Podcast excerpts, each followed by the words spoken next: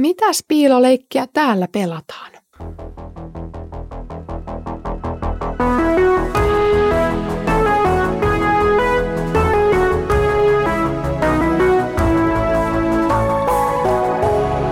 Kirjoitusten pauloissa.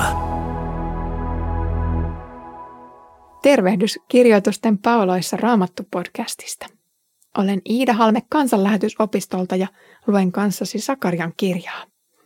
Edellisellä kerralla luimme lentävästä kirjakäärästä, joka sisälsi kirouksen ja se kirous koski koko maata. Näytti siltä, että se oli väistämätön ja, ja, ja se tulisi kohtaamaan jokaisen ihmisen. Se jätti meidät hiukan pelokkaisiin, jännittyneisiin tunnelmiin. Voi olla, että Messialla olisi siihenkin sitten ratkaisunsa.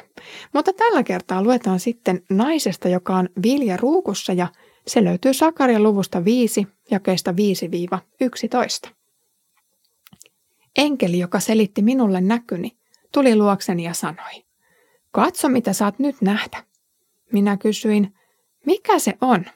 Hän vastasi, se on viljaruukku, Eefamitta, ja jatkoi. Se tarkoittaa koko maan asukkaiden syntivelkaa. Yhtäkkiä ruukun lyijykansi avautui, ja ruukussa istui nainen. Enkeli sanoi, tämä nainen tarkoittaa jumalattomuutta. Sitten hän työnsi naisen takaisin Eefamittaan ja pani jälleen lyijypunnuksen kanneksi sen päälle. Sen jälkeen minä näin kahden naisen lähestyvän. Heillä oli siivet kuin haikaran siivet, ja tuuli kuljetti heitä. He nostivat Eefamitan korkealle ilmaan. Minä kysyin enkeliltä, joka puhui kanssani, mihin he veivät ruukun? Hän vastasi, Sinearin maahan. Siellä he rakentavat naiselle temppelin, ja kun se on valmis, he asettavat Eefamitan korokkeelle. Sakarialle tuttu vuoropuhelu tutun enkelin kanssa jatkuu tässä näyssä. Mitä Sakaria nyt siis saikaan nähdä? Hän näki korin, jonka sisällä kuljetettiin koko maan syntivelka kauas pois. Kun edellisessä näyssä yksittäisiä syntisiä uhkasi kirraus, nyt katse kiinnittyy kaikkeen syntiin, mitä maailmassa on. Synnin ongelmaan ei siis riitä yksittäisten syntisten eliminointi, vaan synti pitää kokonaisuudessaan viedä kertakaikkisesti pois. Sakaria siis näkee ensin selvän mittaastian, joka oli tuttu israelilaisesta arkielämästä. Eeva-mitallinen viljaa olisi jotakin 30-40 litran luokkaa. Meille kapallinen perunaa, laatikollinen mansikkaa tai purkillinen maitoa olisi järkeenkäypä ja helposti ymmärrettävä mitta. Mutta Sakarian aikaan mitat olivat toiset ja niinpä vertauskuvatkin nousivat sieltä arkielämän piiristä. Ymmärrämme, että muutama kymmen litraa viljaa riittää ihan hyväksi aikaa yhdelle perheelle ravinnoksi, ehkäpä heidän ilmastossaan yhden satokauden väliselle ajalle tai jotakin vastaavaa. Mutta Eeva-mitta tahtoo sanoa meille nyt sen, että synnin määrä on Jumalalle mitattavissa, vaikka se ihmiselle olisikin liian laaja hallettavaksi. Näyssä seuraa yllätys, kun ruukun kansi avautuu kuin itsestään. Kansi oli sitä paitsi tehty lyijystä, eli se oli todella painava, eikä se tuosta vain aukenisi. Näky ei kerro, kuka sen avasi, mutta kannen alta paljastuu ihminen, joka symboloi nyt syntiä. Kaikki feministit voivat nyt kirkua kauhuissaan ja kammoksua patriarkaalisuutta kuullessaan, että tämä syntinen hahmo on nainen. Hän, joka kykenee nyt ottamaan pärijääkuutiota hattuunsa, voi kuitenkin ymmärtää, että hebrean kielessä eri sanat ovat kieliopillisesti eri sukua keskenään. On siis feminiinisiä ja maskuliinisia sanoja. Ja tässä ei nyt kysellä, minkälaiseksi jokin sana kokee olevansa, vaan niitä nyt vaan on määritetty kahta eri luokkaista. Syntisyyttä tai pahuutta merkitsevä sana risha on suvultaan feminiini ja siksi on varsin luontevaa, että nyt tässä näyssä sitä symboloiva hahmo on naishahmo. Sinänsähän vanha testamentti ei tee tasa-arvonkaan suhteen eroa miehen tai naisen välille, koska he molemmat ovat yhtä lailla Jumalan kuva ja osa valittua kansaa. Näyssä syntisyys siis pyrki ulos ruukusta, mutta se ei käynyt päinsä. Näyn päämäärä on julistaa, että synti tulee viedä pois. Siksi nainen painetaan takaisin ruukkuun ja kansi entistä tiukemmin kiinni. Jeesuskin muuten laitettiin hautaan, joka sinetöitiin raskaalla kivellä. Ja niin meidänkin synti erotettiin meistä pois. Sitten alkaa tapahtua kummia. Ja lisää naisia astuu näyttämölle. On ehkä soveliasta, että nimenomaan naishahmot tulevat tämän naisen lähelle kaiken tämän feminiinisyyden keskelle. Ne on valittu kertomukseen jumalallisiksi agenteiksi, siis hahmoiksi, joiden välityksellä Jumala toteuttaa suunnitelmansa.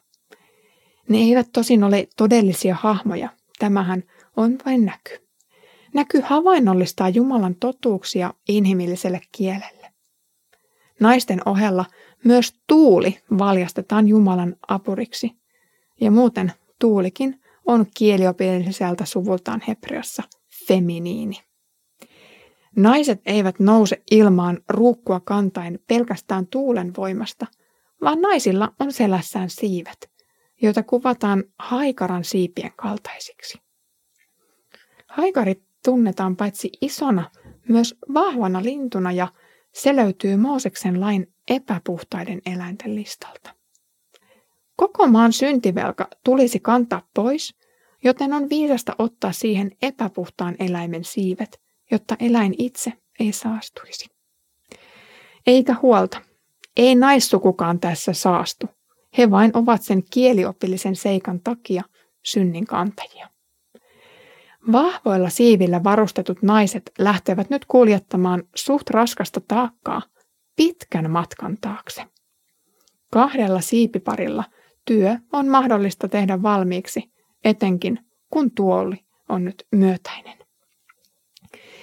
He nousevat korkealle ilmaan ja lähtevät tekstin mukaan kohti Sinearin maata. Raamattunsa karttaa epätoivoisesti pläräävä ei ehkä heti Sineaaria sieltä löydä. Raamatussa ei onneksi ole yleensä kovin montaa maantieteellistä paikkaa, joihin näitä mainittuja tulisi paikantaa. Ehkä tavanomaisin osoite raamatussa on kaksoisvirtainen maa, jonka erisnimi muuttuu eri historian hetkinä poliittisen tilanteen mukaan. Tuolla alueella on ollut asutusta todennäköisesti siitä asti, kun ihmiset ovat olleet maan päällä. Esiintyväthän joet Eufrat Tigris jo luomiskertomuksessa. Lisäksi sen alueen ilmasto ja nämä mainitut joet edesauttavat inhimillistä kukoistusta.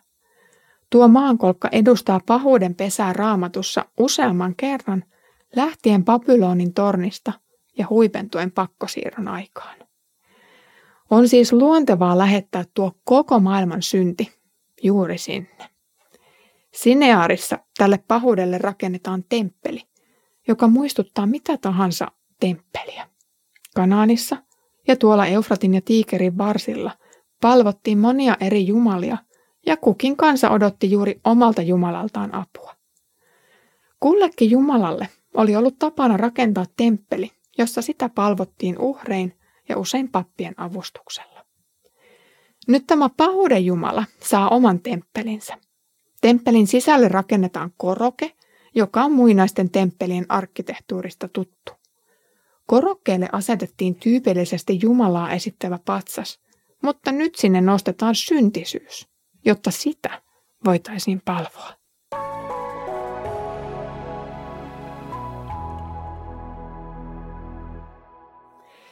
Tämä synnillä mässäily saa aikaan minussa jokseenkin etovan olotilan.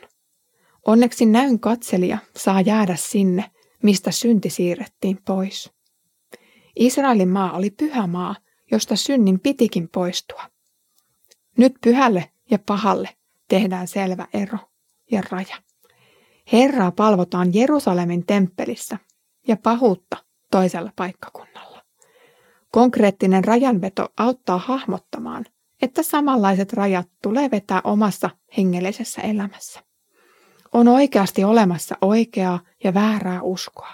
On olemassa oikeaa ja väärää oppia. Mikäli pahuus jää johonkin lähistölle norkoilemaan, se voi kontaminoida, siis saastuttaa meidän uskomme. Paitsi toinen temppeli, myös Uuden liiton temppeli tulee puhdista pahasta. Tämä on ennen kaikkea upea esikuva koko maailman syntivelan siirtämisestä Jeesuksen harteille. Vaikka syntiä näyttäisi olevan paljon ja kaikkialla, Jumala voi kuitenkin sullua sen mitattavissa olevan ja siirtää kokonaisuudessaan pois meitä kiusaamasta. Kiitos muuten, kun olit kuulolla tänään kirjoitusten pauloissa podcastissa.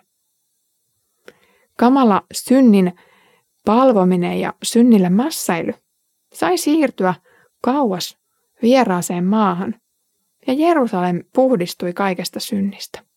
Jumalan valittu kansa, Jumalan pyhä kaupunki, saa pysyä puhtaana Jumalan tahdon mukaisessa elämässä. Muistat ehkä Sakarian näkyjen alkupuolelta, jossa nähtiin hevosia ja, ja niitä ratsastavia hahmoja. Ja ensi kerralla Sakaria palauttaakin mieleemme taas nämä hevosjoukot ja opettaa meille jotain niiden kautta. Mutta siihen asti Herramme Jeesuksen Kristuksen armo, Isän Jumalan rakkaus ja Pyhän Hengen osallisuus olkoon meidän kaikkien kanssa. Thank you.